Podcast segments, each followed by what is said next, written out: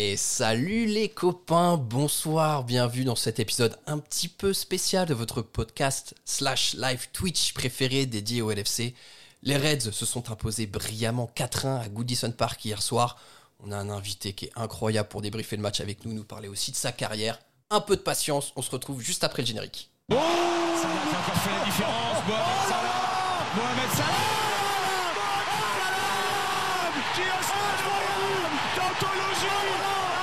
But qui son talent Merveilleux Salah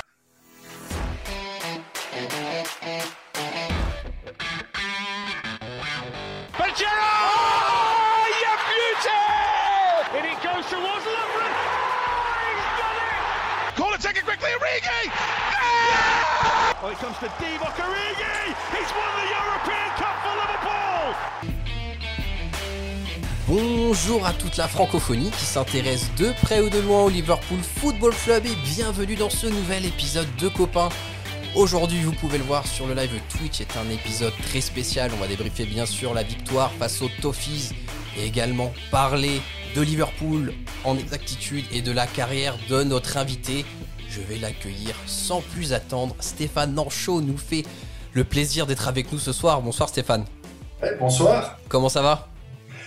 Bah, très très bien. Post-belle victoire euh, hier soir contre Everton dans le derby, ça peut aller que bien. Exactement, c'est vraiment l'occasion parfaite pour vous recevoir. Là, les planètes se sont alignées pour nous, c'est génial. J'accueille aussi, je, je ne manque pas, manque pas à mes devoirs, mes deux copains euh, habituels. Euh, le premier copain est une copine et c'est Audrey. Salut Audrey, comment ça va? Oui, bah, salut à tous, je suis très très contente d'être là. Pour la première fois, on est deux Suisses dans le podcast. C'est vrai. C'est vrai. C'est pour ça qu'on n'a pas mis Marvin pour que je sois en équilibre avec le deuxième copain qui nous accompagne. C'est Just. Salut Just, comment ça va? Salut à tous, et ben moi ça va très très bien. Euh, déjà effectivement la victoire dans le derby c'était super, et puis vraiment ravi d'avoir Stéphane avec nous ce soir. Moi mon premier match à Anfield c'était en 2003, il y avait Stéphane sur le terrain, donc moi ça me fait, euh, ça me fait vraiment euh, quelque chose de très particulier de le voir avec nous ce soir, et je suis vraiment ravi. Bon, écoute, je... c'est vrai que bon, t'es un petit peu plus ancien que nous, donc en effet, t'as eu la chance de voir Stéphane jouer pour ton plus grand bonheur. Euh, on, on va revenir bien sûr sur le, le- le long passage de, de Stéphane au, au LFC au cours de cet épisode qui sortira bien sûr en podcast. Donc surveillez bien les réseaux sociaux, Face- Facebook, Twitter, Instagram pour avoir euh, les actus. Euh, Stéphane, on va rentrer sans plus attendre dans le vif du, du sujet. Les Reds se sont imposés 4-1 hier. On va bien sûr revenir sur le match, mais la première question qu'on veut vous poser, vous, vous l'avez vécu en tant que joueur, pardon, comment est-ce qu'on appréhende un derby de la Mersey quand on est joueur du Liverpool Football Club? Bon, le derby c'est quand même un petit peu particulier, hein. c'est pas vraiment un, on va dire un match comme les autres. Euh, pour Liverpool, je pense que c'est clair, il y a deux derbys, il y a celui contre Manu et euh, celui contre Everton. Et, et contre Everton, c'est un peu différent de Manu parce que bon là on sait que Manchester c'est une, grosse équipe, Euh, on n'est pas certain de, de- de gagner. Par contre, contre Everton, euh, maintenant depuis ouais, 20-25 ans, c'est clair que là, c'est le derby, mais on s'attend que Liverpool gagne. Donc, il y a quand même une grosse pression dans Mhm. la ville. Euh, voilà, c'est les supporters euh, te font bien sentir dans les jours avant, la semaine avant, que ce match-là, ben, il faut le gagner. Et, et c'est vrai qu'après, quand on joue à Goodison, euh, ben, Jürgen Klopp l'avait relevé, hein, c'est toujours euh, très, très physique. Alors c'est clair, hein, ils n'ont souvent pas la qualité des joueurs de Liverpool, ils n'ont pas, euh, on va dire, le contingent de joueurs et finalement, euh, leur arme, ce qui leur reste souvent, c'est l'aspect physique. Donc à Goodison, c'est toujours une bataille. Franchement, on sait que quand on y va, euh, ça va être 90 minutes de bataille. Il faut d'abord gagner cet aspect-là physique et après seulement on a le droit de, de jouer et finalement de montrer qu'on est meilleur qu'Everton. et, et Stéphane a rejoint la team 90 d'André- de- d'Audrey du coup pour le podcast. Absolument, je suis trop heureuse. C'est vrai que d'habitude on te charrie, là on dira rien ce soir du coup. t'es- Vous Je êtes suis même pas sûre que le réflexe va me venir tellement je l'utilise plus ici, donc euh, On va tous passer en 90 ce soir. allez, Euh, on passe en 90. C'est intéressant ce que, ce que Stéphane dit. On va du coup euh, pouvoir euh, un petit peu passer au match qu'on a pu voir et auquel on a assisté hier, Audrey. Everton, clairement, ils ont tout misé sur le physique. Ça a été peut-être leur seule arme. Et des fois, c'était quand même pas très très clean ce qu'ils ont fait dans le jeu. Non, clairement, enfin, on a tous le mauvais souvenir de la blessure de Van Dyke, de celle de Thiago des saisons dernières, là, principalement. On sait que quand tu vas à Goodison, quand tu joues Everton, c'est toujours un, match euh, très physique. Euh, parce que comme le disait Stéphane, quelque part, c'est un peu leur seule arme pour, euh, pour nous faire face. Donc, on s'y attendait. L'arbitre a plus ou moins bien tenu son match, même si une, deux fois, il aurait mérité de sortir peut-être le carton pour des mauvais gestes plus que pour des, des plongeons, où là, il a été vraiment intransigeant pour le coup. Euh, mais c'est vrai que ça a été un, vrai duel physique et je pense que c'est en plus de la victoire, c'est une victoire de sortir de ce match sans avoir de bobo, en tout cas pas qu'on le sache euh, actuellement. Quoi. Ah, alors c'est vrai que le traumatisme du match de la saison passée à Goodison était présent dans toutes les têtes hein, et comme tu dis, partir sans blesser du match c'est très bien. Just euh, par rapport au, au, début du match, la compo qui a été alignée par Klopp, alors au vu des forces en présence, ça semble être peut-être évident et du classique, mais force est de constater qu'on a un milieu Henderson, Fabinho et Thiago qui commence à trouver ses marques et qui est plutôt performant. Ah complètement, effectivement. Euh, il y avait un, léger doute sur la composition du milieu de terrain, c'était la présence ou non de Oxlade, qui a joué un peu plus ces derniers temps. Euh, mais Klopp a, je pense, misé sur euh, la, qualité et, sur un milieu sur lequel il a vraiment confiance. Euh, effectivement, on a quelque chose qui tourne vraiment très très bien actuellement. Euh, et donc, euh, et je pense que si, si, on a vraiment bien maîtrisé ce début de match, c'était aussi parce que ce milieu de terrain, il est en place, il est plein de qualités. Mmh. Fabinho a encore sorti un match absolument titanesque voilà, dans, la, dans la suite des, dernières, de ces derniers matchs. Et effectivement, on a mis une pression incroyable sur, sur Everton. Et effectivement, je pense que ce début de match, il a fait aussi cette différence sur, sur tout, le, tout le reste. Hein. Ouais, c'est vrai. Stéphane, vous, vous avez pensé quoi du match hier? Parce que Liverpool, d'entrée de jeu, en fait, n'a laissé vraiment aucune chance à Everton, ne serait-ce d'avoir qu'un un seul espoir, quoi. Alors, c'est vrai que ben, Liverpool, euh, hier soir, ils ont fait une performance, je dirais, pratiquement impeccable euh, de la première minute à la dernière. Ils ont commencé très fort. Ils ont marqué euh, ce premier but d'Anderson bah, qui est magnifique hein, dans sa conception. C'est très mhm. simple, ah mais très très beau avec cette finition pied gauche. Euh, après, ils ont enchaîné avec le 2-0 aussi, euh, qui est magnifique de, de, de, Salah avec sa, sa finition.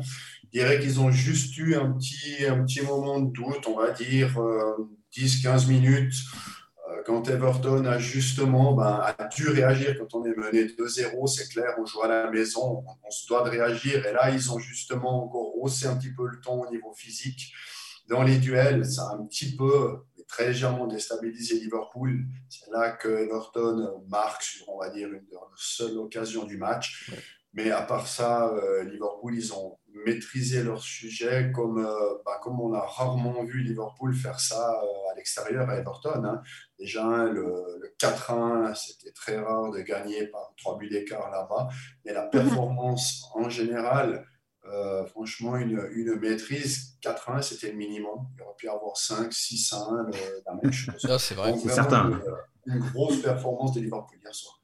C'est vrai, et, Audrey, énormément de joueurs, quasiment tous les joueurs ont brillé euh, côté Liverpool, tout le monde a été au niveau, il n'y a pas un joueur qui a tiré l'équipe, tout le monde a été vraiment très bon. Alors peut-être un, moi j'ai ma petite réserve sur Mané hier qui a quand même pas été en grande réussite, mais pour les 10 autres, c'était top. Bah après, moi, j'ai une petite réserve sur Matip aussi que j'ai trouvé un petit peu plus en difficulté sur ce mhm. match-là. Il a fait pas mal de relances euh, un peu manquées et derrière, il n'était pas forcément très rassurant comme on a l'habitude avec Matip. Euh, mais effectivement, il y a eu une vraie cohésion. Il y a eu un, c'était un collectif en fait. Euh, là où parfois on peut se reposer sur des individualités, où on se repose des fois un peu trop sur Salah ou sur certains joueurs. Euh, là, tu sens vraiment que, l'équipe tourne, qu'on sait où on va. Enfin, à chaque fois, les, phases offensives et défensives, c'est très très clair et c'est pas brouillon, je trouve. Donc, euh, effectivement, à part Mané aussi, qui a été un petit peu plus dans le dur, mais euh, tu peux pas vraiment lui en vouloir. enfin, c'est comme ça, il passe à côté, il peut pas toujours être, toujours être dans le juste. Et derrière, on a de la chance aussi que, l'équipe a, vraiment assuré. Donc, moi, je trouve que vraiment la performance pour le coup était aboutie. Et euh, c'est vrai que moi, je reprochais l'année dernière que Liverpool était parfois pas assez rentré dans Everton, dans le sens où il nous avait un petit peu gâché la saison. Euh, on aurait peut-être pu être un petit peu plus physique quand on les avait reçus, notamment. Et là, j'ai trouvé que l'équipe n'a jamais été déstabilisée par ce physique, a répondu présent aussi dans, les duels. Et, euh, vraiment, c'était un, très très beau match. Et après, forcément, je suis du côté de Liverpool, donc c'est plus facile aussi à apprécier. On a plusieurs personnes dans le chat qui nous disent qu'on aurait pu mettre Stéphane à la place de Joël. hier pendant le match, Stéphane, un derby, ça se refuse pas, non hein, même, euh, même là, hein. on, on, serait allé avec plaisir. Et puis, vous nous auriez mis un petit taquet à Richarlison de notre part. Je pense que tout le monde aurait été très, très, très content. Euh, surtout que Stéphane, quand il a joué les derbies, il avait des Duncan Ferguson en face de lui. Euh, oui. C'était notre paire de manches. Ah oui, Vous voyez hier soir sur le banc à côté de, ah, oui. de Rafa. C'est vrai. Benitez, de Rafa Benitez. Et, euh, et c'est vrai que lui, ben, pendant les 11 ans que j'ai fait en Angleterre, j'ai régulièrement joué contre. Et lui, quand on parle de défis physiques, euh, c'est le client. En plus, à l'époque, les arbitres euh, sifflaient. Alors là, ils sifflent toujours moins en Angleterre qu'ailleurs, mais à l'époque, ils sifflaient encore moins. Ouais. C'était dans les deux sens. Hein. Donc, euh, on pouvait aussi y aller gaiement comme des Et les attaquants, style Ferguson, Shearer, se gênaient pas non plus. Donc, les coups de coude, les choses comme ça. Et et ainsi de suite. Euh, ouais, ça y allait. Donc, euh, c'était des, des, jolis défis. Exactement. Mais on, voit qu'il a, gagné son, qu'il a gardé son petit côté teigne et bagarreur, même sur le banc. On sent que c'est quelqu'un qui est assez habité, en tout cas. bon, puis surtout là, pour lui, l'humiliation à domicile face au rival, c'était compliqué. Just autre euh, match, je, enfin autre joueur que j'aimerais souligner, je pense que là on peut pas passer au travers. On a deux attaquants qui marchent sur l'eau aujourd'hui.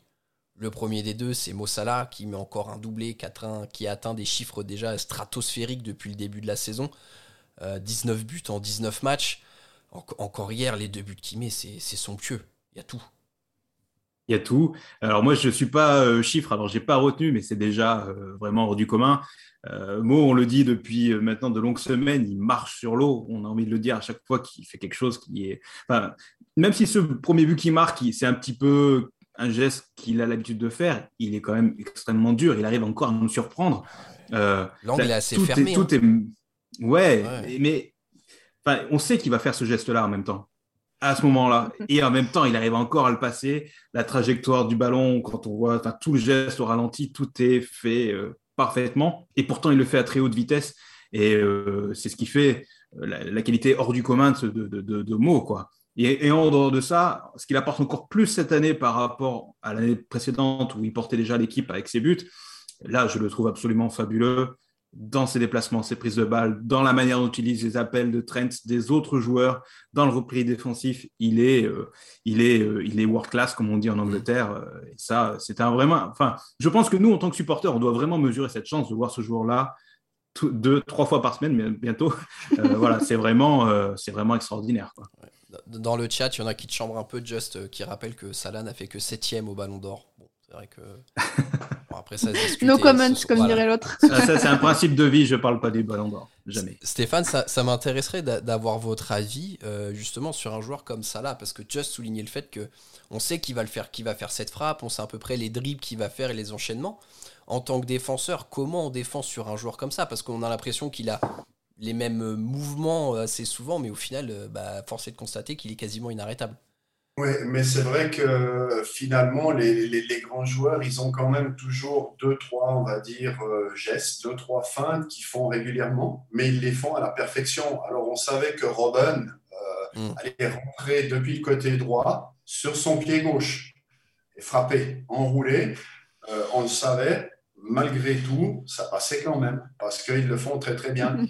et, les grands joueurs, euh, ça là, ben, y compris, parce que franchement, ben, voilà, c'est actuellement, pour moi, il y a eu le ballon d'or et ainsi de suite, mais c'est vrai que quand on voit les buts qu'il marque actuellement et les performances qu'il fait, c'est un joueur qui devait finir pour moi dans le top 3. Je crois qu'il finit septième. Ouais on prend sur ce qu'il fait maintenant et non sur une réputation, sur un pays d'origine, une équipe nationale, euh, il aurait dû être mieux classé.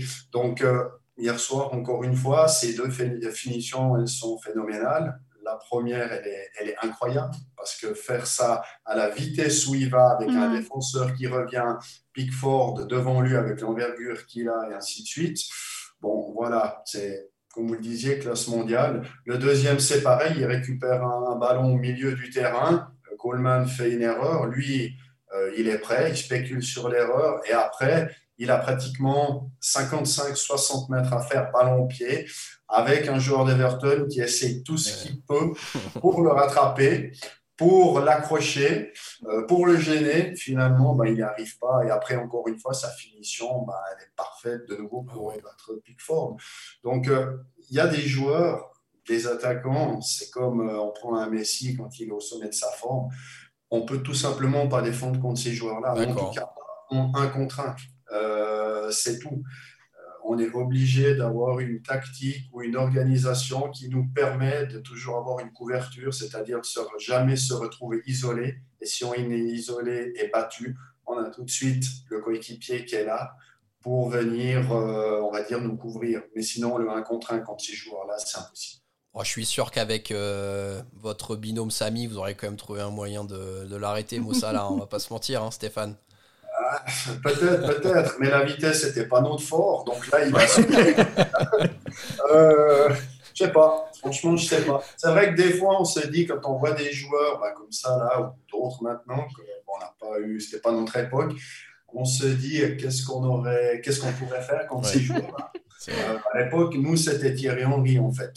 Parce que c'est un très beau standard aussi, hein, attention. Voilà, donc, euh, donc, Thierry Henry, Arsenal et l'équipe qu'ils avaient, euh, bah, il allait aussi à, 2000 à l'heure et défendre un contre un contre Thierry Henry, c'était euh, la même chose, bah, c'était impossible. Mais alors, je me permets, mais à Liverpool aussi, à l'époque, il y avait quand même quelques beaux attaquants, dont un très rapide. Michael Ouais, Michael Owen. Euh, c'était comment à l'entraînement, justement, face à des mecs vraiment très, très rapides? Alors, il n'y a peut-être pas les mêmes espaces, mais. Ouais, alors disons, disons qu'en fait, à l'entraînement, on fait c'est très très rare qu'on fasse des oppositions sur des grandes surfaces finalement. c'est ça. Surtout en Angleterre avec des matchs tous les trois jours. Euh, toutes les oppositions, c'est sur des surfaces très réduites. Et les joueurs qui jouent sur leur vitesse, euh, si on les voit à l'entraînement, on se dit pas forcément waouh, quel joueur. Parce que c'est des petites surfaces, c'est des matchs à 7 contre 7, 6 contre 6. Donc là, c'est plutôt des joueurs qui sont à l'aise techniquement, qui sont bons dans la possession de balle et les finitions qu'on voit, mais les joueurs qui ont besoin d'espace, on les voit le samedi. Là, ils peuvent prendre de vitesse, qui peuvent pousser, qui peuvent aller dans la, dans la profondeur. Donc Michael, à l'entraînement, on va dire ça allait encore. Euh, on, va, on va recentrer pour terminer le débrief du match parce que on a chacune de vos remarques, Stéphane, ça nous ouvre un milliard de questions qu'on a envie de vous poser. On va essayer d'être un peu discipliné parce que je voulais aussi qu'on parle du deuxième attaquant qui brille énormément chez nous, euh, Audrey, en ce moment, c'est Jota, mm-hmm. qui au-delà de son but et alors là un enchaînement aussi euh, magnifique. dans le jeu hier, parce que parfois un reproche que je peux lui faire, c'est qu'il est un peu transparent dans le jeu hier, il a énormément pesé sur Everton aussi dans le jeu. Mhm. Bah, moi, c'est un joueur que je me dis dans un match, un derby où tu sais que ce sera physique, un, Jota, c'est un peu. Euh, excusez-moi un peu l'expression, mais c'est un peu un chien de la casse. Tu sais qu'il va aller, tu sais qu'il va aller embêter, tu sais qu'il va aller provoquer, tu sais qu'il peut, euh, sur un geste fou comme sur son but, euh, faire la différence. Donc, c'est vraiment un joueur qui sent le foot, qui, qui a aussi une certaine alchimie aussi avec le reste de l'équipe, parce qu'à mine de rien, il s'est super bien acclimaté et mm. tu sens que euh, il s'entend vraiment avec tous les joueurs qui sont autour de lui. Donc euh, c'est clair que Jota capitalise clairement sur sa forme et, son, son but. Et encore une fois, mais enfin moi je fais ça dans mon salon, je me fais les croiser. Donc je te dis le, le, le, joueur est vraiment incroyable et, et il nous régale quoi. C'est un, un, plaisir d'avoir Jota qu'on n'attendait toujours pas forcément à ce niveau-là et qui, forcé de constater, est vraiment une super recrue pour Liverpool quoi. Just, euh, Audrey dit justement techniquement ce qu'il est capable de faire, mais c'est surtout là on voit la pleine confiance qu'il a, parce qu'avoir l'idée de déclencher ce dribble dans la surface pour s'emmener le ballon, c'est lui dans sa tête aussi, il, flotte au-dessus des autres en ce moment. Ouais, bah, il, a une très bonne analyse de la situation. Il sait mhm. qu'il n'y a personne entre lui et le but. Il sait que Alan est juste derrière. Donc, il, a l'idée de, ce, de ce, geste qu'il doit travailler régulièrement.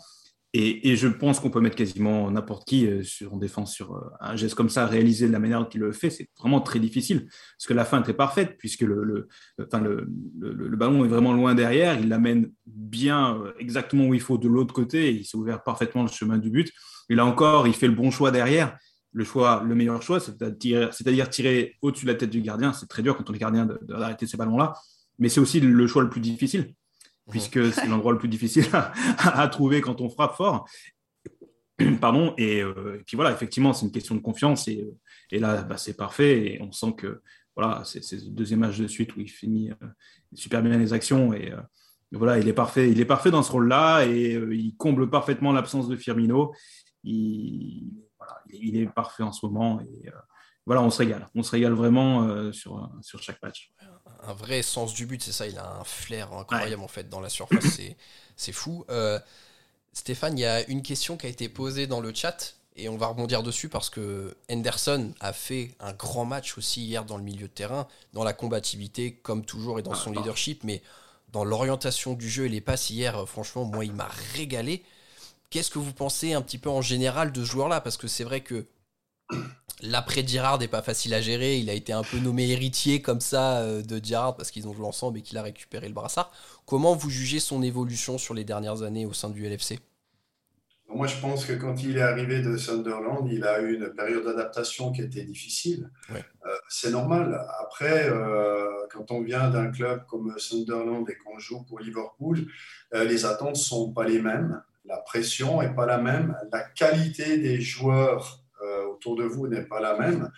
Donc, euh, donc là, je pense qu'au début, ben, il a un petit peu souffert. Naturellement, Gérard était là. Le point de comparaison, euh, on parle d'un des meilleurs joueurs au monde, Gérard, donc on va toujours être comparé euh, à ce, à ce joueur-là. C'était dur, mais je pense que, un, où il a, où il a été très très fort, c'est mental. Parce que mm. mentalement, malgré cette période-là difficile, il n'a pas lâché. Il a travaillé, il n'était pas toujours, euh, c'est clair, titulaire. Les minutes de jeu qu'il avait, il les prenait. Mais il a, il a énormément progressé. Si on compare ses premières performances et maintenant, c'est plus du tout le, même joueur. Donc, euh, donc là, c'est vrai que maintenant, bah, c'est un joueur qui a un leader. Vous l'avez dit, c'est le capitaine. Euh, on le voit sur le terrain, c'est un joueur qui a une, une grinta, qui a un caractère, qui a un meneur. Et, techniquement, c'est aussi un joueur qui a beaucoup progressé. On le voit encore hier, la finition sur le premier but. Euh, sa finition, elle est splendide. Et on a l'impression que c'est un gaucher qui fait cette finition. Non, c'est un droitier. Il finit tout tranquillement, pied gauche, petit filet. Donc, euh, c'est vraiment un joueur qui a progressé euh, dans, dans, tous les domaines pour maintenant être un des tout bons milieux de terrain en première ligue. Très, très, très fiable. Et après, voilà, son, leadership, on, le vante, nous, tous les week-ends, mais c'est vrai que on sent que quand il n'est pas dans le milieu, c'est, c'est, différent. Euh, les copains, avant qu'on conclue rapidement sur le débrief et qu'on puisse euh, poser toutes nos questions à, Stéphane, euh, on va faire rapidement la rubrique de l'homme du match. On sait qu'elle est très demandée par les auditeurs. Cette rubrique, il y a énormément de possibilités. Stéphane, je vous prends pas à défaut, je vous laisse le temps de réfléchir pour me dégager un homme du match sur le match d'hier. Audrey, on va commencer par toi. Ah, c'est pas gentil. Et toi, la rubrique, tu la euh, connais, dis donc, quand même. Mais je sais, mais je pensais pas que tu allais commencer par moi. non, je rigole. Euh, moi, je vais mettre Salah en homme du match parce que il a été. Euh, enfin, on, dit toujours, ouais, on va pas dire Salah parce que Salah, ça semble évident, mais, mais Salah, il a, il a encore une fois montré le, le niveau du joueur. Il a été enfin le sang-froid qu'il a euh, dans, dans, dans, toutes circonstances, la lucidité aussi, c'est un truc, euh, enfin moi qui me, qui me fascine parce que sur les deux buts, vous l'avez dit, c'est des efforts euh, impressionnants qu'il fait sur sur l'approche en fait vers le but et il, en fait ça lui ça lui fait pas peur, il fait le geste juste au bon moment tout le temps, donc donc moi voilà, c'est ça là pour pour l'ensemble de son œuvre. Ok, Just de ton côté? Bah, moi, j'aurais dit ça là aussi. Je pense que sur le match d'hier, il était quand même. Je l'ai trouvé au-dessus de, de, de, de, tout le monde dans, ce, dans, dans, tout, dans tout ce qu'il a fait. Il était là, un peu la classe à part quand même. Voilà. Euh, même si c'est le même choix qu'Audrey. Euh, et j'ai bon, j'ai donné un autre nom tout à l'heure. Euh, voilà, mais grand, grand match de Salah hier soir. Ouais, bon, je pense que personne n'ira contester votre homme du match, les copains. Stéphane, de votre côté, est-ce que vous avez du coup dégagé un homme du match? Oui, alors bon, euh, si on doit donner un homme du match, je donne Salah également. Euh, c'est clair qu'il va remporter 85% des suffrages, je pense. Mais sinon, pour, euh, on va dire, le deuxième derrière, je, mettrai, je mettrai Anderson. Anderson parce que pour avoir une performance comme Liverpool a fait hier, en termes de caractère, en termes d'agressivité, euh, il faut un leader. Un leader sur le terrain, mais un leader aussi avant, dans les vestiaires, à l'échauffement, à la mi-temps. Et, pour la performance générale et sa performance à lui aussi, on peut aussi lui, décerner une, mention. Et ben, je suis content parce qu'Anderson, c'était mon choix personnel. Mais peut-être parce que je me reconnais plus dans son côté besogneux que le côté euh, talentueux et romantique de Salah qui est vraiment beaucoup trop fort pour que je puisse m'identifier à lui. Voilà, tout simplement, on va pas se mentir. Euh, Moi, je m'identifie pas du tout à ça, ça peut te rassurer. Je ah. euh, même pas un dixième de sa technique. Donc, Audrey Elière virevoltante. oui, bien sûr. Écoutez, les copains, on referme la page du débrief d'Everton. On va maintenant pouvoir vous poser euh, quelques questions. Stéphane, dans le chat, n'hésitez pas, j'ai vu que ça a déjà commencé à, arriver au compte-goutte. Si vous avez des questions que vous souhaitez qu'on pose à Stéphane, on le fera avec, plaisir. Euh, peut-être déjà revenir sur euh, comment s'est passé et comment s'est déroulé votre arrivée à Liverpool. Donc vous jouiez déjà en Angleterre, vous étiez à Blackburn à l'époque. on recontextualise parce qu'on peut avoir un public qui est assez jeune. Blackburn à l'époque en première ligue, c'est un club qui compte. C'est pas le Blackburn d'aujourd'hui qui est en deuxième division et qui est en difficulté. Blackburn, c'était vraiment quelque chose d'important en première ligue. C'était un club qui avait été champion d'Angleterre euh, deux ans avant que j'arrive en fait. Donc oui, c'était euh, un, très très bon club. Euh, en plus, il y avait le président propriétaire qui était un Anglais. Hein, parce que c'est assez rare maintenant, c'est plus, c'est plus trop des Anglais qui sont euh, c'est vrai. Mécènes. Mais euh, là, lui, en fait, avait une grosse fortune et euh, c'est lui qui finançait tout le club. Il avait financé le nouveau stade de Blackburn, le centre d'entraînement. Et à l'époque, on, avait on avait des bons joueurs, des bons joueurs, une bonne équipe.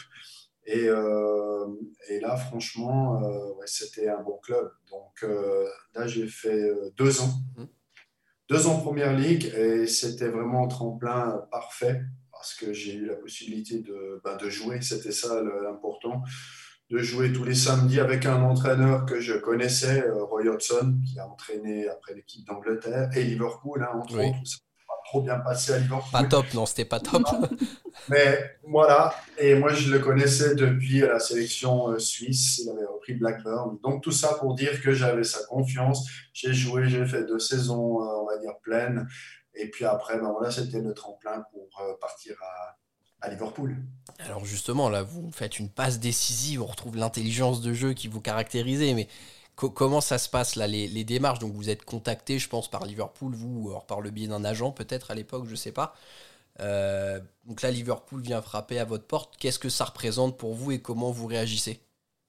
Bah, Disons que je savais depuis le mois d'avril, donc euh, deux mois avant la fin de saison, que Liverpool euh, bah, cherchait des défenseurs centraux, euh, pas seulement un, mais des, et qui venaient visionner les matchs de Blackburn. Rapport, euh, par rapport à moi et la possibilité. Donc forcément, ben, on se dit qu'il euh, faut jouer, il faut jouer bien. Quoi. Euh, et à partir de là, ben, manifestement, j'ai suffisamment bien joué pour qu'il y ait l'intérêt qui se matérialise. Voilà. Et ben, c'est clair que quand Liverpool est venu, honnêtement, je n'ai pas hésité mm. très longtemps, hein, on est d'accord. Après, la chose qui est un peu particulière, c'est que en fin de saison, je devais me faire euh, opérer. C'était une blessure chronique aux adducteurs. Et je me suis fait donc opérer. J'ai signé le contrat avec Liverpool. Je sortais de l'hôpital. C'était deux jours après l'opération. Et euh, bah, j'étais plié en, plié en deux parce qu'avec les adducteurs, euh, je ne pouvais pas vraiment me déplacer. J'ai signé le contrat à Liverpool plus ou moins invalide. Donc, c'est un peu particulier, mais Liverpool le savait. Donc, en fait, j'allais être quatre mois, euh, quatre mois arrêté. Je ne pouvais pas reprendre avant le, mois d'octobre. Et, voilà un petit peu, ça c'était l'arrivée au club, ce qui était un peu plus compliqué. Puis j'étais blessé, je n'ai pas pu reprendre la préparation avec le groupe. D'accord, oui. Juste entre parenthèses, Audrey Just, si vous avez des questions, allez-y, parce que si vous me connaissez, moi, euh, je, vais, continuer à poser des questions. Donc là, là, pour resituer, on est en 1999. Hein. quand vous avez signé à, Liverpool, c'est 99, c'est ça et, et, et, donc, quand vous dites que Liverpool recrutait plusieurs défenseurs centraux, vous arrivez en même temps que Samy. C'est ça, c'est ça. Hmm. Voilà. Donc, Tous les Samy qui arrive euh, aussi. Au club, il y avait déjà euh, pas mal de centraux, mais l'équipe prenait pas mal de buts. Puis Gérard, Gérard Rouillet, hein, qui était entraîneur, voulait un peu reconstruire aussi l'équipe. Il y avait Rico Bersong, hein, que vous connaissez en, Mhm. France, qui a joué pas mal aussi à Metz. Mais euh, entre autres, donc voilà. Puis après, euh, Samy arrive. Jamie Carragher euh, jouait central. Il était jeune, très jeune à l'époque. Il a commencé la Oui. saison euh, Samy, Jamie Carragher. Et, et en fait, après en octobre, euh, quand euh, j'ai pu recommencer à jouer, bah, il y a eu le, le duo euh, Samy avec euh, moi-même. Et puis Jamie est passé bah, latéral droit. Donc il a Ouais. joué quelques années latéral droit et, et latéral gauche avant de revenir dans l'axe. Voilà. D'accord, ok. Que- que- comment ça se passe? Parce que du coup, vous arriviez, comme vous le disiez, euh, Gérard Rouillet voulait reconstruire l'équipe. On sait ô combien l'épine dorsale euh, est important dans l'équilibre d'une équipe. Là, c'est une saison, du coup, vous commencez avec deux nouveaux défenseurs centraux, donc Samy et vous qui êtes arrivés en octobre. Est-ce que c'est dur de trouver ses repères dans un nouveau club quand on a aussi un partenaire de la charnière centrale qui est nouveau aussi? Pas facile d'arriver dans un club comme euh, Liverpool, je dirais, au niveau de la taille du club, Mhm. euh, bah, ça change. C'est un vrai palier que- par rapport à Blackburn. C'est un énorme palier. Et c'est ce qui me fait dire maintenant que euh, jouer pour un club moyen, euh, c'est une chose, pour un club de province. Jouer pour un club de top niveau euh, mondial, c'en est une autre. Et, et c'est vrai que ben, l'aspect de la pression, elle est complètement différente. Mhm. J'ai joué en Suisse, j'ai joué à Hambourg, Blackburn avant. Bon, oui, il y a, il y a- il y a de la pression, mais ça n'a rien de comparable à jouer pour, pour Liverpool. Là, le, le club, il est regardé partout dans le monde. Euh, Chaque match est, bah, est disséqué, hein, comme vous le faites euh, ce soir. Depuis la France, euh, quand on joue pour Blackburn, non, il n'y a pas de podcast, de podcast en France, je pense, pour Blackburn, par exemple. Donc, euh, c'est pas évident cet aspect-là à gérer. Et, euh, et moi, c'est ce qui m'a, en guillemets, euh, le plus posé de problème et le plus impressionné. Donc, euh, bah, il faut s'adapter. Et c'est vrai qu'après, bah, il y a certains joueurs, cet aspect-là, euh, ils n'arrivent pas à s'adapter à ça. Donc, c'est des Mhm. très, très bons joueurs dans des clubs, on va dire, plus petits, clubs moyens, mais euh, dans des clubs de cette envergure-là, non. Donc, euh, on va pas dire que ça a été euh, facile, non. Au début, c'était euh, compliqué. En plus, on est jugé après chaque match par des consultants qui eux-mêmes, à Liverpool, ont gagné trois fois la Champions Oui, League. oui. Voyez C'est vrai que vous aviez la génération 70-80 qui était en train de faire les débriefs. donc C'est autre chose encore. C'est Alan Thompson, euh, Phil Thompson Ah et ouais. compagnie. Et quand ils vous disent que vous n'avez pas été terrible, vous jouez le même poste qu'eux, puis eux, comme je dis, ils ont soulevé fois la coupe aux grandes oreilles, cinq fois la première ligue, bah déjà, euh, les gens, euh, ils écoutent hein, ce Ouais, qu'ils disent. Mm. Puis, euh, puis c'est pas facile, quoi. Faut Non, être pas facile. On comparer à ces joueurs-là après chaque match. Voilà. Moi, j'avais une question par rapport euh, sur la charnière. Euh, Samy est finlandais, vous êtes suisse. Est-ce que ça, ça a un poids? Parce que c'est vrai que les Anglais connaissent beaucoup le foot anglais. Euh, Il y a beaucoup de, joueurs de grandes nations, espagnols, allemands, euh, français. Mais c'est vrai qu'on ne se rend pas forcément compte quand on vient d'un pays un petit peu moins coté que, que ces grandes nations du foot. Comment on est perçu au sein d'un d'un effectif euh, comme Liverpool? Ben, on a, je dirais, un petit handicap. Ça, c'est toujours comme ça. Quand on vient d'une nation comme la Suisse ou la Finlande, qui ne représente pas grand-chose au niveau mondial dans le foot, il y a des a priori. Ça veut dire Suisse, il ne doit pas être terrible. Le, non, c'est vrai, c'est le contraire. Quand euh, on engage un Français, un Italien, un Brésilien, automatiquement, euh, il est bon. Il est, ils ont engagé, il est bon. Donc, il y en a du crédit, en tout cas au début. Mhm. Et nous, en fait, euh, petite nation, c'est le contraire. On doit absolument tout prouver. On n'a aucun crédit. On part de, de- on va dire, de, de tout en bas. Il Mhm. faut vraiment, euh, faut vraiment être bon dans les performances tout de suite pour montrer qu'on peut apporter quelque chose. Alors moi, j'aimerais rebondir sur la première question de Maxime, en fait, sur effectivement là. Et quand on a annoncé votre venue, Stéphane, euh, nos auditeurs, ils ont, ils, ils associent votre nom, votre, euh, votre passage à Liverpool, à celui de Samy aussi. Vous, vous avez formé une charnière. Et la question de Maxime, c'était justement comment, euh, justement, enfin moi, quand je vous ai vu jouer, ça m'a frappé. Avec Samy, c'était euh, plus que encore que les qualités physiques, c'était votre niveau d'entente. Pour moi, c'était vraiment euh, un- Ouais. Ouais, une complémentarité, complémentarité et puis même quasiment un lien télépathique sur l'alignement, sur la communication. Et justement, comment ça s'est créé tout ça? Pour arriver au point pendant des années à, marquer euh, voilà l'histoire de, Bien sûr, c'est une charnière qui est entre 2000 et aujourd'hui, c'est une charnière qui est restée mythique hein, pour les supporters, mm. vous deux.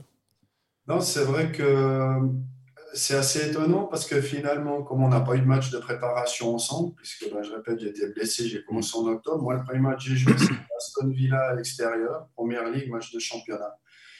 Euh, donc, Samy, je ne le connaissais pas, il ne me connaissait pas. Euh, Gérard Rouillet nous a, ben, nous a alignés pour ce match-là. Euh, dès le premier match, ben, ça s'est bien passé. On a fait 0-0 à Villa Park. Donc, défensivement, on a fait le job, clean sheet. Euh, et, tout de suite, dès le premier match, euh, c'était une entente euh, qui s'est créée sans travail sur les, terrains d'entraînement. On était, on était complémentaires, caractère aussi, on s'entendait bien, tout de suite. donc à partir de là, simplement en communiquant relativement peu, hein, on n'avait pas besoin de se parler sans arrêt, ça peut être étonnant, mais juste quelques mots, euh, ça suffisait. Et après deux, trois matchs, tout de suite, l'entente, euh, on sentait ce que l'autre allait faire. Si Samy sortait à ce moment-là, je savais qu'il allait sortir, je le sentais. Donc je venais, je coulissais, je couvrais et vice-versa. Donc sans énormément se, parler tout de suite, on a eu cette entente mutuelle qui s'est créée en fait, euh, en fait comme ça. Quoi. Presque un petit peu inexplicable, hein, beaucoup plus du travail euh, acharné sur le terrain d'entraînement. Oui, après, on en faisait, mais là, on en faisait avec la ligne de 4, euh, les latéraux ensemble. La charnière en elle-même, c'est comme ça que ça s'est fait. D'accord. C'est, c'est, une sorte d'alchimie euh, voilà, qui s'est faite toute seule. C'est quelque chose de rare dans une carrière parce que c'est vrai que là, ça a l'air de s'être fait quasiment d'un claquement de doigts et certainement la même vision du foot et le même QI que vous aviez, ça matchait bien. Mais dans votre carrière, vous avez jamais reconnu ça à part avec Samy?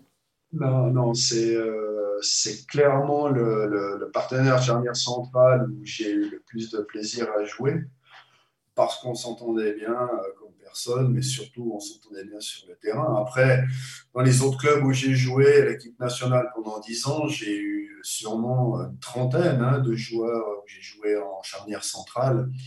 Euh, il y en a, ça marchait moyennement. Il y en a, franchement, ça marchait pas. Donc, ça veut dire que quand on voit que l'entraîneur t'aligne avec ce joueur-là, euh, bon, tu vas jouer, mais euh, tu te dis déjà, ça va être dur. Quoi. Je n'ai pas une grosse envie de jouer avec lui parce qu'il n'y a pas du tout justement cette entente. Mhm. Tu sais que si tu fais une boulette ou tu te fais prendre de vitesse, il ne va pas être là pour te couvrir, ça va être toi qui va être exposé, ça va être toi qui va être le con qui n'avance pas ou des trucs comme ça. Enfin bref, euh, non, avec Samy, c'était clairement largement partenaire charnière centrale que j'ai préféré. D'accord. Bon, il y a une petite question vite fait. Je la pose juste après, je te laisse la parole. Parce que du coup, quelqu'un nous avait demandé si on doit vous demander entre Samy et Van Dyke lequel est votre favori. Mais du coup, après tout ce que vous avez dit, je pense que la question n'a même pas de sens. Moi, je vais dire Samy parce que Van Dyke, j'ai jamais joué avec. Bien sûr, ouais. Mais, mais après, la question, euh, qui est le meilleur joueur euh, des deux euh, Van Dyke, il est, il est, phénoménal, hein, on est d'accord. Hein. Donc, avant sa blessure, c'était, à mon avis, le meilleur défenseur central au monde, meilleur que Sergio Ramos, par exemple. Maintenant, il revient de blessure, il faut encore lui laisser un petit peu de temps. Il n'est pas encore tout à fait au niveau qu'il était avant la blessure, même s'il est déjà à un très haut niveau. Mais avant la blessure, il nous avait habitués à des standards. Euh, donc, euh, qui est meilleur C'est difficile. Van Dyke a un peu plus de vitesse que Samy. Samy avait, comme on a dit, bah, pas beaucoup de vitesse. Et au jour d'aujourd'hui, le foot, il a évolué. Euh, il y a 20 ans, il était comme il était. Maintenant, la vitesse, elle est quasi, on va dire, c'est primordial. Si on n'a pas la vitesse, euh, c'est très, très, très dur maintenant de s'en sortir, même avec l'anticipation et ainsi de suite. Donc, euh, donc voilà, Van Dyke a peut-être ça en plus que Samy, il a plus de vitesse. Just, vas-y. Non, non, mais je voulais juste faire une remarque, ce n'était pas une question, mais si, euh, si euh, Stéphane et, Samy se sont trouvés aussi bien et qu'ils avaient mis beaucoup de temps à, choisir leurs défenseurs centraux, le mérite revenait peut-être aussi à Gérard Roulier euh, d'avoir choisi deux défenseurs qui allaient bien s'entendre. C'était juste ma remarque. Mhm. Mais après, on, peut continuer sur une question, on peut peut-être revenir sur, sur un derby, peut-être qu'il y a aussi, vous étiez sur le terrain, quand on parle du derby Liverpool-Everton, il y a quand même un coup franc qui ressort marqué dans les arrêts de jeu. Euh, bah, bah, ouais. Vous, vous étiez sur le terrain euh, à ce moment-là. Vous voulez nous, nous rappeler un petit peu comment vous l'avez vécu peut-être euh, Quel poids ça a eu avant, après Est-ce que ça l'a. Voilà, sur, une équipe, quel, effet ça a ça, ça, si je me souviens, c'était un match qu'on a joué à Pâques. Je crois que c'était un lundi de Pâques. Euh, c'était un match en tout cas quand, euh, en Angleterre, en tout cas à l'époque, à Pâques et à Noël, toujours maintenant, jouait deux fois en deux jours. Donc, le 26 décembre et 28 décembre à l'époque. Maintenant, ils ont changé un peu parce que pour les télévisions, c'est un peu plus Et c'était la même chose à, à, Pâques. À Pâques, on jouait toujours le vendredi saint et ou le samedi après le dimanche ou le lundi de Pâques. Ça, c'est un match qu'on a joué. C'était le deuxième match en 48 heures. Et c'était donc euh, à Goodison. Donc, euh, bah, physiquement un peu compliqué, parce moment on a toujours trois jours entre les matchs. En Angleterre, c'est le seul pays où on a deux jours, on avait deux jours à l'époque. Et on va à Goodison, bon, on sait, comme on l'a dit avant, c'est des défi physiques. Hein. Eux, ils attendent ce match depuis toute la saison. nous, à Liverpool, on jouait l'année, c'est l'année on jouait les coupes et ainsi de suite. Donc, on n'avait pas que ce derby dans la tête au mois d'avril. Je me souviens, on est allé là-bas, on était un petit peu, fatigué, mais bon, ça reste le derby, donc on passe par-dessus. Euh, c'est un match qu'on était en train de perdre euh, de 1 avec un but de euh, Duncan Ferguson, hein, si je me souviens bien. on perd 2 à 1, on égalise à, à 2 partout. Et là, on s'est dit déjà, quand on égalise à 2-2 dans le derby, bon, on est déjà plus ou moins content, on n'a pas perdu. déjà, on a fait l'essentiel. Puis là, il y a ce coup franc euh, en toute fin de match. Un coup franc plus ou moins un peu anodin, hein, parce que si on, voit le coup franc est placé, on ne se dit pas que c'est un coup franc à 20 mètres central ou c'est une occasion de but. Non, c'est pas vraiment une occasion de but. Surtout à ce moment-là du match où on ne veut pas faire monter tout le monde mmh. parce qu'on se dit attention le contre, c'est pas le moment de. Et, là, ben, enfin, Gary McAllister, euh, il voit le gardien d'Everton qui anticipe un peu trop le, centre, hein, qui va se dire, je vais capter le ballon, je vais sortir. Donc, il décide lui-même d'enrouler ce ballon au premier poteau. Et, là, au moment déjà où il prend la décision, quand on voit partir le ballon, on se dit, le ballon qui finit au fond, euh, naturellement, on sait que le match est gagné. Hein. C'est un, des derniers, euh, un des derniers gestes du match. Euh, extraordinaire. Là, je me souviens d'avoir couru sur tout le terrain pour lui dans les bras. Donc, ouais, ça, c'est des moments qu'on oublie, bah, qu'on n'oublie jamais dans une, dans une carrière quoi, et qu'on aimerait, qu'on aimerait revivre demain, c'est clair. Ah ouais. On voit au sourire que vous avez à raconter l'anecdote. Là, on ah voit que le sourire est présent sur le visage. Ça doit être des moments hyper forts. D'ailleurs, c'est une question qui a été posée, euh, je l'ai dit, mais je pense qu'on reviendra dessus bientôt parce qu'on va passer sur la fameuse année 2001 euh, après. Mais euh, on nous demandait quel est le moment le plus fort de votre carrière. Et là, donc, vous aviez commencé à le dire. Il y a une saison où vous jouiez sur tous les tableaux, qui a été couronnée de succès. Alors peut-être la première question, c'est comment est-ce qu'on fait tout au long d'une saison pour rester concentré dans autant de compétitions et, aller au bout En fait, on sait que les coupes, ça est quand même de longue haleine et on va jusqu'à la fin de la saison. Ouais, c'est vrai que là, cette saison-là, je crois qu'on a joué 65, euh, 65 euh, matchs officiels à peu près. Puisqu'on a fait les 38 matchs de championnat et on a fait la Coupe de la Ligue, la Coupe d'Angleterre et la Coupe euh, de l'UFA qui est maintenant. L'Europa League. League, ouais. Euh, on est allé au bout de toutes les coupes, donc ça rajoutait à peu près 20, euh, plus de 25 matchs, je crois, 38. Euh, bah bon, c'est vrai que là, je crois qu'en fait, on a pris les matchs comme ils sont venus, parce qu'on n'a naturellement jamais pensé aller au bout de toutes ces coupes. Mhm. Le but, c'était le championnat. Franchement, cette saison-là, c'était le championnat. Finir dans les trois premiers. À l'époque, il fallait être dans les trois premiers pour la, se qualifier pour la Champions League. Ça, c'était le but du club, c'était le but de Gérard Houlier avant la saison. Les trois premiers en championnat. Après, naturellement, la Coupe, on se prend au jeu. Les premiers tours de Coupe de la Ligue, Coupe d'Angleterre sont assez faciles parce que les tirages, c'est des équipes moindres. Euh, bon, on gagne le premier, on gagne le deuxième, et ainsi de suite. On arrive en, après en février, en, Coupe de l'UFA, ben voilà, c'est pareil, on passe les tours et tout. Après, on arrive en quart de finale. Là, on commence à se dire, voilà, une quart de finale, si on gagne celui-là, c'est la demi. La demi, c'est déjà, c'est déjà quelque chose. Mm. Et là, après, on joue tous les trois jours. C'était un peu la, on avait la tête dans le guidon, tête dans le guidon, mais on ne se projetait pas euh, à rêver, on va jouer cette finale, on va jouer telle équipe.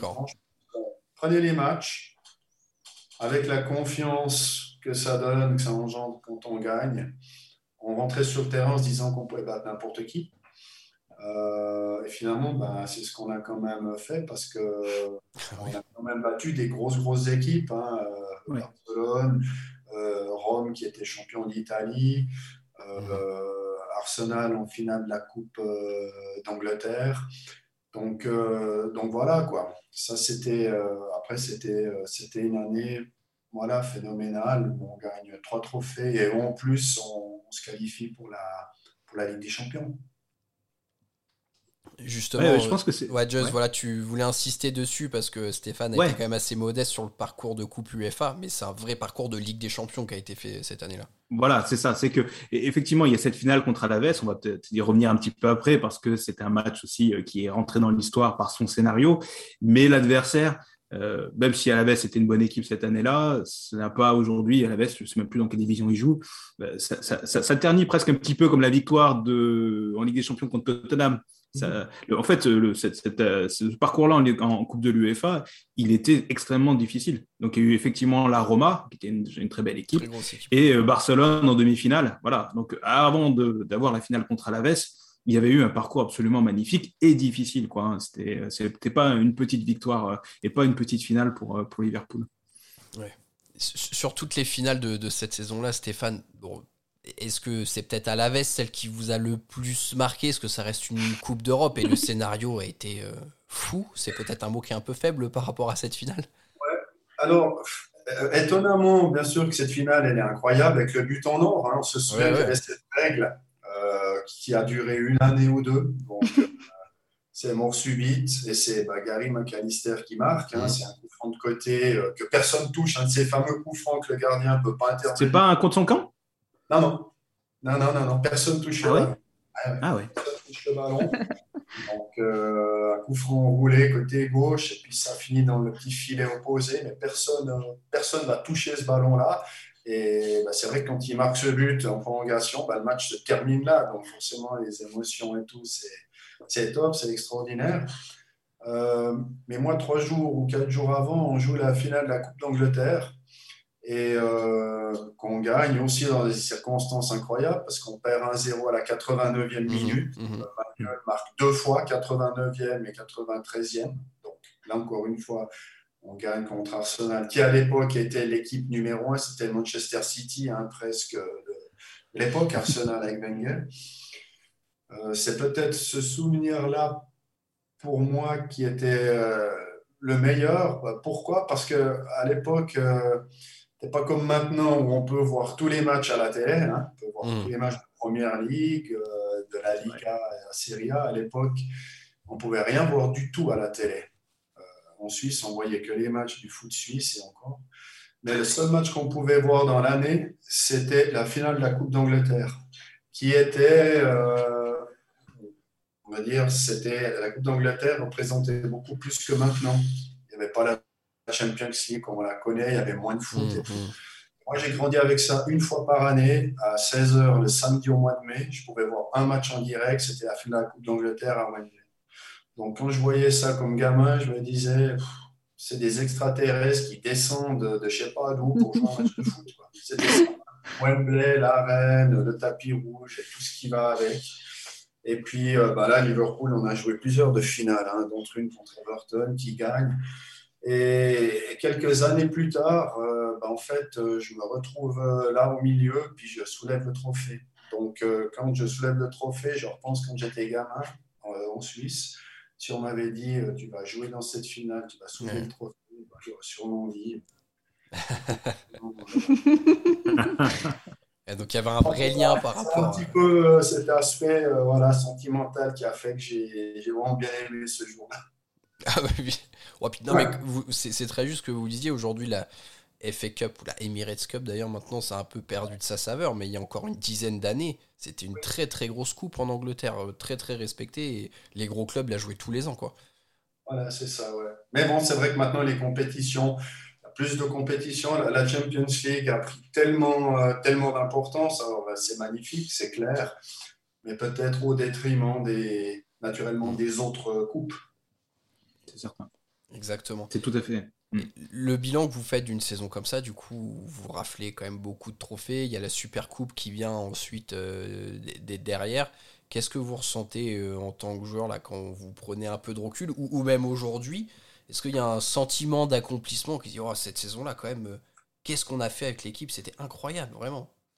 Ouais, quand on, quand on revoit ça avec le recul, oui, c'est ça. On s'est dit, ben voilà, super saison, on a gagné finalement, je crois, cinq trophées, parce qu'on peut compter le Charity Shield et la Super Coupe, mais voilà, cinq trophées en, quatre mois.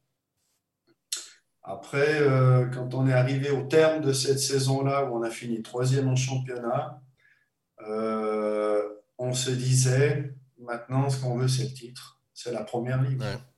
C'était ça, en fait. Et on ne s'est pas dit, tiens, c'est super, euh, on a gagné des trophées, on a gagné des coupes, on va en guillemets se contenter de ça, puis on va un petit peu euh, vivre là-dessus. Non, non, là, franchement, dans le club, dans l'équipe, on se disait, tiens, euh, le championnat maintenant, c'est là-dessus qu'on. C'est ce qu'on aimerait. C'est aussi ce que les fans avaient déjà envie à l'époque. Ils ont dit, un petit moment de plus pour l'avoir, cette première ligue. Et ça, c'était en 2001. Donc, c'était déjà ça. Et la saison 2001-2002, on avait envie de se dire qu'on pouvait gagner le titre. Alors, naturellement, c'était bah, Arsenal, comme je l'ai dit, et Manchester, les, va dire les, les, concurrents, les favoris. Bah, la saison 2001-2002, on a fini deuxième derrière Arsenal, mais avec un nombre de points qui nous aurait permis, dans plusieurs autres saisons, d'être champion. Mais Arsenal était tout simplement trop fort. Mm-hmm. donc, euh, donc, voilà, quoi. ça c'était un peu le sentiment qu'on a eu. Euh, de euh, cette, saison 2001. Il y a un regret ou pas d'avoir de pas avoir réussi entre guillemets à avoir ce, titre-là ou le fait de la lucidité de se dire non, ils étaient vraiment intouchables, on, se console un petit peu? Non, le regret quand même. Maintenant, avec le recul, moi, mon, mon regret, c'est euh, ça. Quoi. À Liverpool, c'est pas avoir réussi à gagner la, la première ligue. Euh, là, on a fini deuxième en 2002. Puis c'est vrai qu'après, on s'est dit, tiens, on était troisième 2001, deuxième 2002. Et, maintenant, on avait l'impression qu'il ne manquait vraiment pas grand-chose pour gagner peut-être un joueur ou deux. Mhm. on se disait un joueur ou deux, et, et là, on peut vraiment gagner.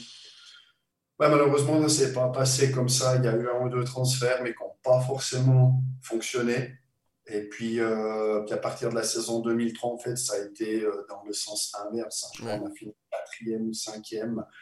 Euh, et la saison suivante, pareil. Et puis après, Gérard Rouillet a, a quitté. C'est Rafa Benitez qui est arrivé. Donc, donc voilà, quand même, ouais, c'est quand même le, regret qui reste, c'est ça, la première ligue. Ouais. Mais c'est vraiment, je trouve important de le rappeler parce que ça fait maintenant quelques années, mais à quel point cette équipe du début des années 2000 était forte et était solide.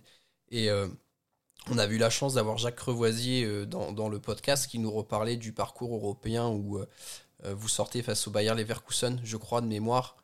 On sort en quart de finale. Alors que là, on a le match en main au retour à l'extérieur contre le, contre le Bayer Leverkusen.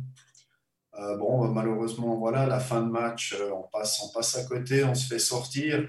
Et là, et là, étonnamment, en quart de finale, on se disait déjà, tiens, la demi-finale, ça va être Manchester United. Mm. Là, justement, peut-être le fait de l'anticiper en se disant, mm-hmm. au quart de finale, c'est que Bayern Leverkusen. Et déjà d'anticiper, ça va être le match de l'année, euh, le derby Liverpool-Manchester en demi-finale de la Champions League. Ben voilà, on aurait dû peut-être un petit peu moins anticiper, Mhm. mieux gérer ce retour à cette fin de match surtout, et on aurait eu notre, notre demi-finale, parce qu'après on se rend compte que le Bayern a éliminé euh, Manchester, a été en finale contre le Real avec la fameuse reprise du pied gauche de, De Zidane. Ouais, Ouais. c'est vrai. et, et juste pour terminer sur cette petite anecdote, euh, Jacques Revoisier nous avait dit mot pour mot que il regrettait vraiment de ne pas avoir eu cette demi-finale face à United parce que euh, ils avaient une peur bleue de jouer contre vous parce que cette saison vous étiez vraiment très fort et United savait que ça allait être très très compliqué de faire quelque chose. Donc c'était vraiment aussi un de ses regrets donc on voit que vous partagez. Ouais. euh, Non, non, c'est vrai qu'on les a United avec cette, euh, cette équipe qu'on avait début des années 2000, on a gagné en tout cas 4 ou 5 fois contre United. Donc je pense en tout cas 3 fois gagné à, à Manchester. Jamais perdu à Old Trafford. Match nul. Si on regarde les statistiques, euh, les archives, en tout cas gagné 3 fois là-bas. Euh, à la maison Anfield aussi. Donc c'est vrai que c'est une équipe qui nous réussissait euh, très très bien. Et ça fait plaisir quand on parle de Manchester. Jamais perdu dans le derby, jamais perdu à Old Trafford. euh, le- les stats sont pas mal là. Avec, avec Liverpool, jamais. Après, euh, avec Blackburn, avec Wigan, j'ai ramassé deux fois 4 à 0. ça compte pas. Euh, alors, le temps a passé, on va essayer de conclure parce qu'en plus, euh, Stéphane nous avait dit qu'il aimerait bien jeter un œil au match de United, donc on va pas trop trop euh, bien grave. hein. retarder, mais il y a, il y a une question qui est, euh, qui est importante, qui nous a été posée euh, dans le chat, c'est donc la fin de votre période à, à Liverpool avec l'arrivée de Rafa Benitez. Euh, co- comment est-ce que vous vivez ce moment-là qui doit être quand même, je pense, compliqué? Il y a un attachement au club et puis, euh, enfin, voilà, on, on- on l'a dit plus tôt, vous formiez une paire euh, solide, respectée et aimée des fans avec euh, Samy. Ouais, bah, disons que là, avec le recul, euh, bah, l'analyse que je, fais, c'est que finalement, il y a un nouvel entraîneur qui arrive. Et puis, quand il y a un nouvel entraîneur qui arrive, bah, les cartes sont un peu redistribuées. Euh, c'est comme ça. Certaines fois, on plaît plus à un entraîneur qu'à un autre. Bon, là, il y a un nouvel entraîneur. euh, on sent que lui il s'est dit qu'il pourrait repositionner ben, Jamie Carragher dans l'axe. Donc, tout d'un coup, il y a une concurrence nouvelle. C'est plus forcément euh, Chouipia. Et puis là, euh, je pense que j'ai pas forcément réagi comme, comme j'aurais dû, en fait. Parce qu'on se dit qu'on est titulaire et on a un peu l'impression que si on est mis de côté, euh, c'est un peu l'orgueil, un peu l'ego qui, euh, qui en prend un petit coup. Mais c'est comme ça, ça fait partie de la vie d'une équipe de joueurs de foot. Euh, bah, il faut s'accrocher, il faut travailler plus encore à l'entraînement, même si on était titulaire, euh, voilà.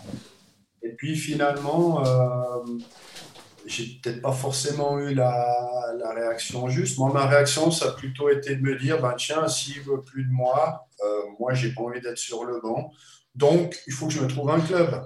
Puis je vais aller ailleurs parce que je veux jouer. Lui, il l'a ressenti aussi, Benitez, cette réaction-là. Donc il s'est dit, tiens, j'ai un joueur qui est plus forcément 100% motivé pour jouer pour moi, pour le club. Euh, ça n'arrange pas, arrange pas mes affaires dans cette situation-là. Donc euh, voilà. Après, à Noël, euh, je décide de, bah, partir à, Celtic en prêt. Ça, c'est le deuxième regret que j'ai dans ma carrière, on va dire. Mm -hmm. Euh, cinq mois plus tard, euh, Liverpool gagne la Champions League ouais, ouais. à Istanbul contre le Milan AC. Euh, moi, je suis tout seul dans une chambre d'hôtel à Glasgow à regarder le match et puis à voir euh, Steven soulever la coupe. Quoi. Alors, je ne dis pas que j'aurais été sur le terrain, naturellement, pas forcément titulaire, mais en cinq mois, dans le foot, on ne sait jamais ce qui peut se passer. Ouais, j'aurais pu être dans le groupe, j'aurais pu être dans les 18, j'aurais pu faire rentrer trois minutes, j'aurais été là en fait. Et, et, au lieu de ça, bah, comme je dis, j'étais, j'étais là à Glasgow et puis, euh, puis la, la, Champions League, ben, je ne l'ai pas gagné. Donc, euh, donc voilà, mais c'est comme ça que la fin de ma carrière à Liverpool s'est produite. Et, et, avec le recul, bah maintenant, si je peux conseiller des joueurs, euh, c'est la réaction. Ma réaction, elle était fausse. Et, et voilà. Oh, c'est plein de c'est plein de sagesse. Ça, fait mal au cœur d'entendre aussi ce témoignage là parce qu'on enfin voilà on imagine vraiment euh, enfin voilà la, souffrance ça me fait un peu penser je crois que c'était euh, Laurent Koscielny là, à la Coupe du Monde de 98 2018 aussi qui s'est blessé au, tendon d'Achille qui a pas pu participer et qui disait en fait bah j'ai pas pris un énorme plaisir à voir la France gagner parce que bah j'aurais dû y être ou j'aurais pu y être et du coup je me sens un peu lésé quoi. Donc alors lui, là, c'est la malchance et c'est la blessure. Oui, ouais, bien sûr. Il pouvait rien faire. Moi, avec le recul, je m'en vais un peu et c'est un peu le regret. On vit avec des regrets là parce qu'on se dit qu'on aurait pu, on n'a pas été blessé, on aurait pu influencer soi-même euh, le destin et les choix de l'entraîneur. Je vous passe deux, trois petits mots, Stéphane, dans le chat. Hein. Les gens nous disent qu'on est en train de boire vos paroles, que vous êtes adorable et un très bon client. Donc, euh, merci, les, retours sont, excellents. Il euh, y, a un joueur que vous avez mentionné, euh, Steven Gerrard. Vous avez aussi pu assister un petit peu à l'ascension de cette nouvelle génération euh, de, petits gars du coin, là, de, petits scouts, les Owen, Gerrard, Carragher. Est-ce que c'est des joueurs où dès le début, vous voyez que c'était un potentiel incroyable chez chacun d'entre eux? Alors, Carragher est peut-être un peu moins talent brut que pouvait l'être Gerrard et Owen. Ouais, ben disons que là, je mettrais Robbie Fowler encore. C'est vrai. Plus vieux, mais aussi scout euh, pure souche. Euh, bon, si on, prend, si on prend Gérard, quand j'arrive en 99 à Liverpool, il est tout jeune, il vient de faire ses débuts en première équipe. Mais euh, franchement, dès les premiers entraînements, on pouvait voir que c'était un joueur on peut jamais savoir qu'il va faire la carrière qu'il a fait. Mm. Mais qu'il allait s'imposer à Liverpool comme joueur titulaire et très très rapidement, c'était clair. C'était clair, il était, euh, il était au-dessus du lot, il était au-dessus des autres. Euh, en fait, il avait tout. C'était un joueur, euh, si on parle de technique, d'agressivité, de physique, de vitesse, de puissance, de jeu de tête, il avait tout. Et, finalement, c'est vrai qu'on se rend compte qu'au début de sa carrière, ben, il a joué plus ou moins à tous les postes. Hein. Il a joué latéral, mm. il a joué latéral droit, latéral gauche, au milieu naturellement, à tous les postes du milieu de terrain, derrière l'attaquant. Et le seul poste qu'il a, je pense, pas joué, c'est centre avant, défenseur central. Quoi. Mm-hmm. Et, même là, et même là, il aurait pu jouer. C'est vraiment le joueur euh, complet, complet par excellence. Et en plus, euh, au niveau du caractère, au niveau du leadership, euh, voilà, je ne suis pas étonné de le retrouver bah, entraîneur. Sur le banc d'Aston Villa, oui. C'est ça pour l'instant, sur le banc d'Aston Villa. Hein. L'histoire est écrite. On verra la suite de sa carrière, mais il a déjà fait du super boulot aux Rangers. Maintenant, je lui souhaite de faire le même boulot à, à Villa. Et puis, le jour où le club décidera d'arrêter, voilà, peut-être que. Et alors, moi, j'ai quand même une question justement euh, dans cette époque-là, avec tous ces scouts et puis aussi avec euh, toutes ces recrues étrangères. C'était fun d'être euh, joueur de, Liverpool? On y prenait vraiment du plaisir dans le vestiaire, dans le voilà, dans la vie en dehors. C'était. c'était c'était top. Et puis, ce qui était encore plus top, alors. je pense c'est ce que les joueurs d'aujourd'hui ne peuvent plus faire en fait. Il faut être logique avec les réseaux sociaux, les téléphones, smartphones qui n'existaient pas de notre époque. Moi, j'ai arrêté les smartphones, euh, c'était le balbutiement, donc on était encore tranquille, en guillemets. Et on avait cette culture en Angleterre qui a disparu petit à petit maintenant, mais la culture du pub, en fait. Le pub, la pinte de bière. Mmh. Moi, j'ai grandi, euh, enfin, j'ai grandi, j'ai découvert pendant mes 11 ans en Angleterre cette culture-là qui est la culture finalement du peuple anglais, hein, qu'on voit bah, en vacances, euh, qui aime boire des pintes et ainsi de suite, faire la fête. Ouais, ouais, on connaît, en fait, en fait euh, les joueurs de foot n'étaient euh, pas franchement différents des gens, guillemets, du peuple. C'est-à-dire que comme le foot, en plus en Angleterre, c'est un sport pour le peuple, socialement, les classes sociales hautes jouent au rugby ou au cricket. Donc, euh, dans les écoles publiques en Angleterre, c'est le foot. Ils ne voyaient pas de problème de boire euh, quelques pintes euh, deux jours avant le match. Pas de problème du tout. Donc, ça, c'est clair que ça faisait que c'était peut-être encore plus fun que maintenant en termes d'ambiance d'équipe. Bah, on avait, je pense, ouais, 7 ou 8 Scouse ou anglais. Il y avait Danny Murphy qui n'est pas Scouse, mais voilà, entre autres. Après, on avait une bonne douzaine de joueurs étrangers, un peu du quatre, quatre coins du monde, joueurs africains, européens.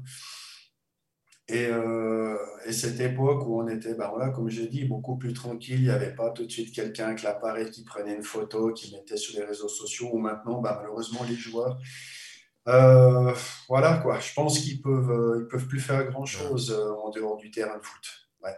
C'est vrai. vrai. Question qui nous a été posée dans le chat, et je pense qu'on va pouvoir s'orienter après vers euh, vers la fin. Du coup, aujourd'hui, Liverpool, ça représente quoi pour vous? Est-ce que c'est un club dont vous êtes supporter, vous suivez l'actualité? Ou est-ce que, euh, bah, par, par, exemple, par rapport à Blackburn ou à, Wigan, est-ce que c'est équivalent parce que vous avez joué dans tous les clubs? Non, non, c'est absolument le club de mon cœur. C'est le club que je supporte. Euh, je regarde toute l'actualité chaque jour. Le match de hier soir, je le regarde. je je sais exactement tout ce qui se passe. Et, et c'est vrai que bon, avant la pandémie, j'y allais encore souvent, euh, maintenant au moins depuis deux ans, parce que c'est difficile de voyager, mais euh, souvent en film pour des matchs. Mm.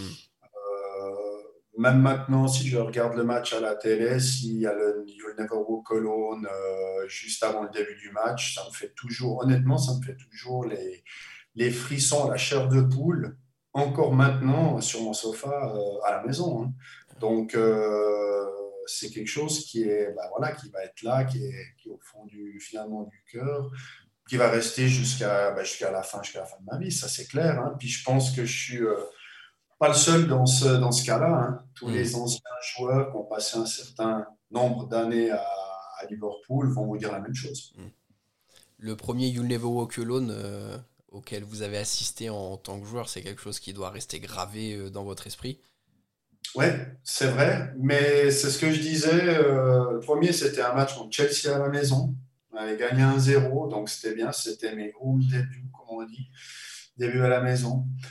Euh, mais après, même qu'à la cinquantième fois, centième fois, ça fait toujours le même effet. quoi. C'est pas quelque chose, tiens, on s'en lasse, mm. euh, c'est normal, tiens, il rechante You Never Walk Alone, puis on rentre mm-hmm. comme ça. Non, non c'est euh, toujours la chair de poule. Et, finalement, moi, c'est ce que je disais. Quoi. Si on est fatigué, on peut l'être un peu physiquement, mentalement aussi, des fois, jouer tous les trois jours. On peut être fatigué des fois à l'échauffement quand on sort, les jambes lourdes, bon voilà. Mais quand on sort pour le match et qu'on entend euh, cette chanson-là, euh, la fatigue, elle passe, en fait. Mmh. La fatigue, elle passe et finalement, ça, tout ça, les supporters te font courir plus vite, sauter plus haut, shooter plus fort. Euh, c'est comme ça, quoi. Tu n'es pas à 100%, tu es à 105, tu es à 110%. Voilà. Nous, on, s'en doute, mais on, on, le fantasme, nous tous. Ouais, si un jour je joue en field, ça doit être extraordinaire. Mais ce qui est beau d'entendre, c'est qu'après, comme vous le disiez, 50, 100 fois, l'effet reste le même. C'est toujours, c'est toujours pareil. Et c'est ça, que, c'est ça qui est incroyable. Quoi. Et finalement, c'est ça qui fait que ce club, il est particulier. Parce que, voilà, quoi. J'ai été voir des matchs à Barcelone, euh, à Madrid. C'est bien, il y a 90 000 à, au Camp Nou, mais ça ne fait rien.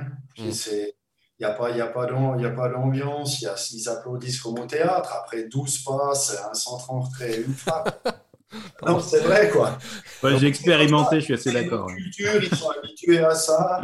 Euh, voilà. Mais euh, mais ça ne me procure pas du tout euh, les mêmes émotions. Là, c'est, euh, là, c'est, franchement, je pense que c'est unique. C'est unique. Il y a peut-être deux ou trois clubs dans, le monde qui sont, qui sont comme ça et pas plus. D'accord. Audrey, Just, si vous avez une dernière question, je vous laisse l'opportunité et après, on va conclure. Moi, ça va, j'ai ah adoré ce moment. J'ai bu les paroles comme euh, les auditeurs l'ont dit. C'était. J'ai jamais vu Audrey sourire autant à la webcam. j'ai mal à la gencive. je pense qu'il faut même terminer là-dessus. Je pense que c'est merveilleux. Mhm. Voilà, c'est exactement ce qu'on avait envie d'entendre et euh, effectivement, c'est très touchant. Et puis euh, voilà, je pense que c'est aussi à l'image de que Stéphane à, nous a laissé en tant que joueur. Et euh, ouais, c'est vraiment, c'est vraiment incroyable d'avoir ces paroles-là maintenant avec le recul, effectivement. Peut-être c'est plus facile de parler de ça maintenant que quand on est vraiment quand on vit la chose, quoi, hein, en tant que joueur. Mm. Le recul, ça apporte voilà, cette vision-là. Ouais, c'est vrai. En tout cas, merci beaucoup. Merci Stéphane d'avoir accepté. C'est un plaisir parce que finalement, c'est ce que je dis, c'est les supporters comme vous bah, qui font que le club est ce qu'il est. C'est ça, hein. le club sans euh, les supporters, c'est rien du tout. C'est ça qui fait que les joueurs et ainsi de suite euh, aiment ce club. Voilà. Ben, écoutez, tu l'as très bien dit, je pense qu'on peut pas mieux finir. Euh, mais, merci encore, Stéphane. On va le dire en toute transparence hein, aux auditeurs et à ceux qui regardent le live. Stéphane a été d'une gentillesse tout de suite. Audrey l'a contacté d'une gentillesse folle pour accepter. Donc euh, voilà, c'est suffisamment rare aussi pour qu'on puisse le souligner. C'est pas que avec la webcam allumée que Stéphane est, sympathique avec nous. Euh, en dehors, ça a été aussi, euh, ça a été super. Donc une nouvelle fois, merci. Si un jour vous souhaitez repasser parler du pour repasser pour reparler du club, la, porte est grande ouverte. Hein. Alors là, on peut, on peut vous faire un contrat freelance. On n'a on a pas d'argent pour vous payer, Stéphane, mais, mais le cœur y est. Audrey, Just, merci aussi de m'avoir accompagné. Bon, je pense que là, c'était un plaisir qu'on a tous partagé euh, avec ce bon moment. Très chers euh, auditeurs et très chères personnes qui êtes euh, en, live Twitch, on espère que vous avez apprécié autant que nous ce moment. On pense que oui. On se retrouve très vite. Hein. La première ligue reprend encore et déjà ses droits ce week-end pour Wolverhampton. Mais prenez bien le temps de savourer cet épisode. Il vaut le coup. Écoutez-le, réécoutez-le. Je pense qu'on on, s'en lassera jamais. Portez-vous bien et surtout n'oubliez pas, vous ne marcherez jamais seul. À bientôt tout le monde, salut Merry Christmas, Everton.